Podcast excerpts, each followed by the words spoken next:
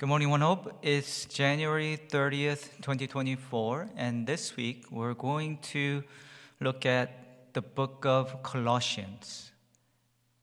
Along with Ephesians, Philippians, and Philemon, Colossians is one of the four prison letters which Paul wrote when he was under house arrest in Rome.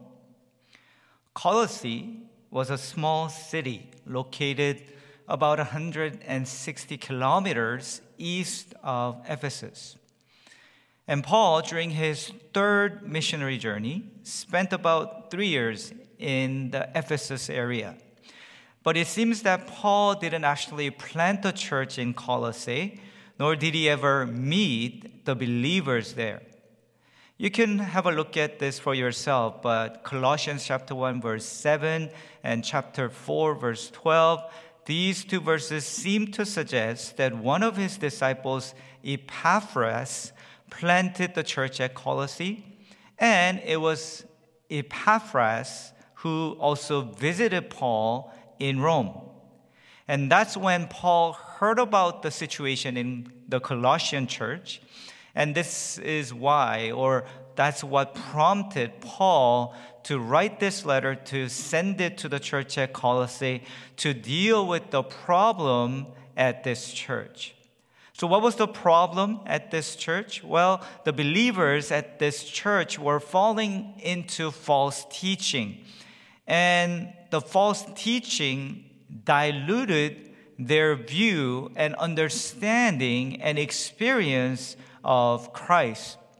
So, Paul writes this letter to explain to them who Jesus is and to emphasize the superiority of Christ. So, if you ever look at the structure of Colossians, that's what this letter is primarily about. Chapters 1 and 2 talk about the superiority of Christ, and then based on that, chapters 3 and 4 talk about the life of Christian. We looked at the letter of Ephesians this past Sunday, and Ephesians, we could call that letter the church of Christ. The letter of Colossians, we could call this letter the Christ of the church. Ephesians focuses on the church as being the body of Christ. Colossians focuses on Christ, who is the head of the church or head of the body. So let's go to chapter 1, verse 3 to 6, there, Paul talks about how he heard of the Colossian church and their faith and love. And he says that, verse 5, that faith and love that you have spring from the hope that is stored up for you in heaven. And where is that hope, or where does that hope come from, or where did that hope begin? Well, you heard it in the true message of the gospel. So Paul says, You have this hope in heaven, which means it cannot be taken away. No one can steal it from you. It'll not disappear or change. You have that hope. How did you end up getting that hope? By listening and receiving the message of the gospel. And then Paul says, so I pray for you. But what does Paul pray for? Verse 9 God to fill you with the knowledge. And why does then Paul pray for this knowledge on behalf or for the believers at Colossae? Verse 11 and 12. So that being strengthened with all power according to his glorious might so that you might have this knowledge, so that God may fill you with this power, His glorious might and power. But where does this power come from? Well, we continue on in this letter, verse 13. For he has rescued us from the dominion of darkness and brought us into the kingdom of the Son he loves so this power comes from Him. What God has done in Christ, and more specifically who Jesus is and what he has done. So, what did Jesus do? Well, as we just read in verse 13 and 14, God through Jesus, and Jesus has rescued us from the dominion of darkness and brought us into his own kingdom. In other words, Jesus saves. What did Jesus also do? Verse 15 to 17. And look at verse um, 16, where it says, All things have been created through him and for him. He is before all things, and in him all things hold together. So, what did Jesus also do? Well, with the Father, he created everything. God the Son is also the creator. He participated in the creation work of God the Father. And because Jesus is also the creator, all things are in him and all things hold, hold together. In other words, Jesus rules and reigns. Thirdly, what did Jesus also do? Verses 18 to 20. Look at verse 19. For God was pleased to have all his fullness dwell in him, and through him to reconcile to himself all things.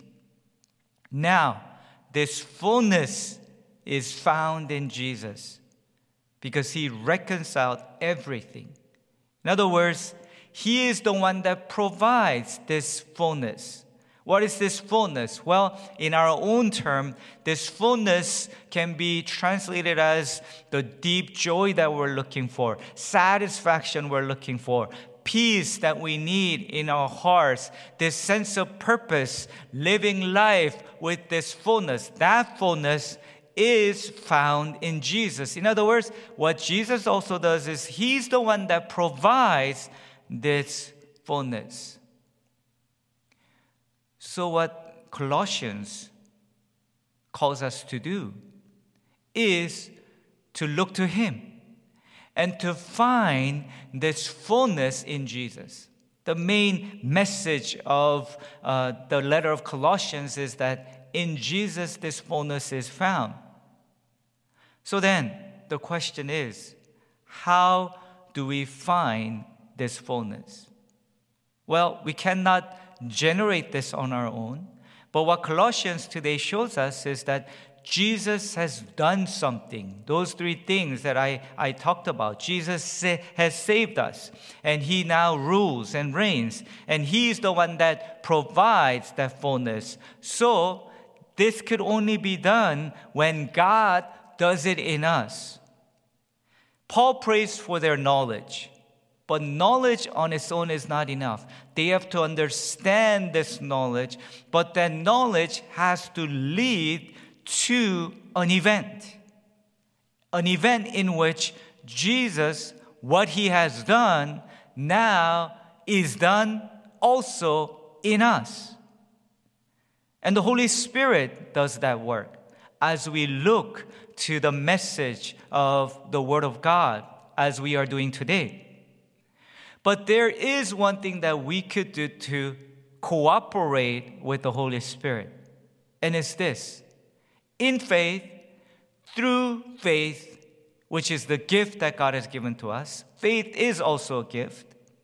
We read these words of Apostle Paul and we take the step of faith to choose to believe the words that we have just read.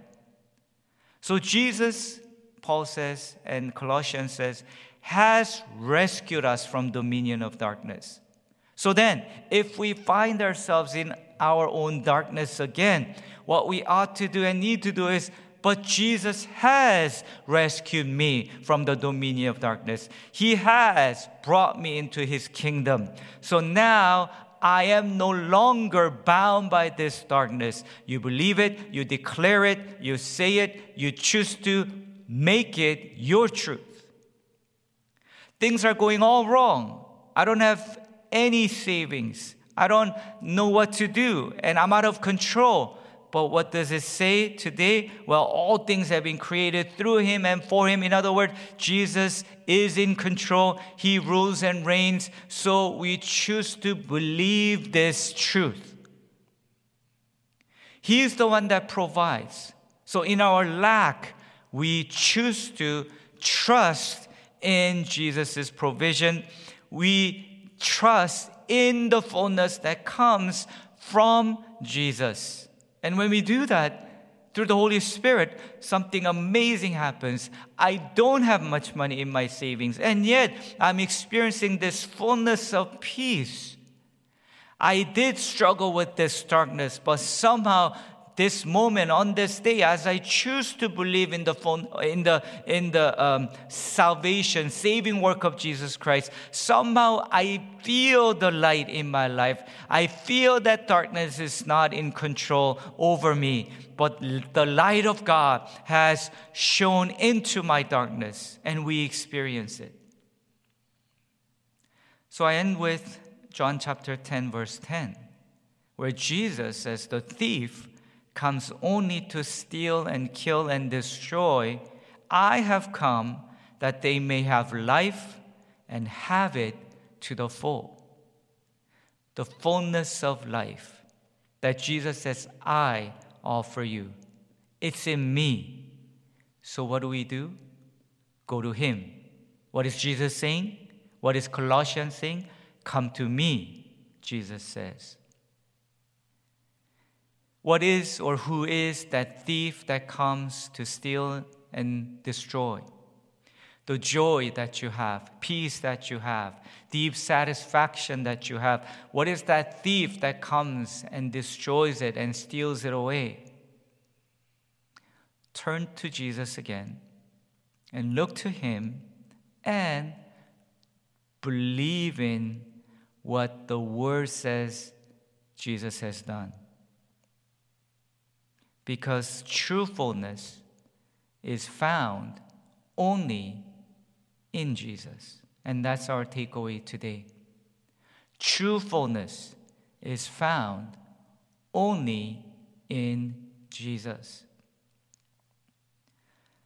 So let us turn to Him as we do so. I pray for the work of the Holy Spirit so that what we read becomes our knowledge and leads us to deeper understanding, but most importantly, leads us to an event where what we know becomes an event that takes place in our lives and becomes ours. May God have mercy and grace upon us as we go through this amazing and awesome letter, the letter of Colossians. In Jesus' name, amen.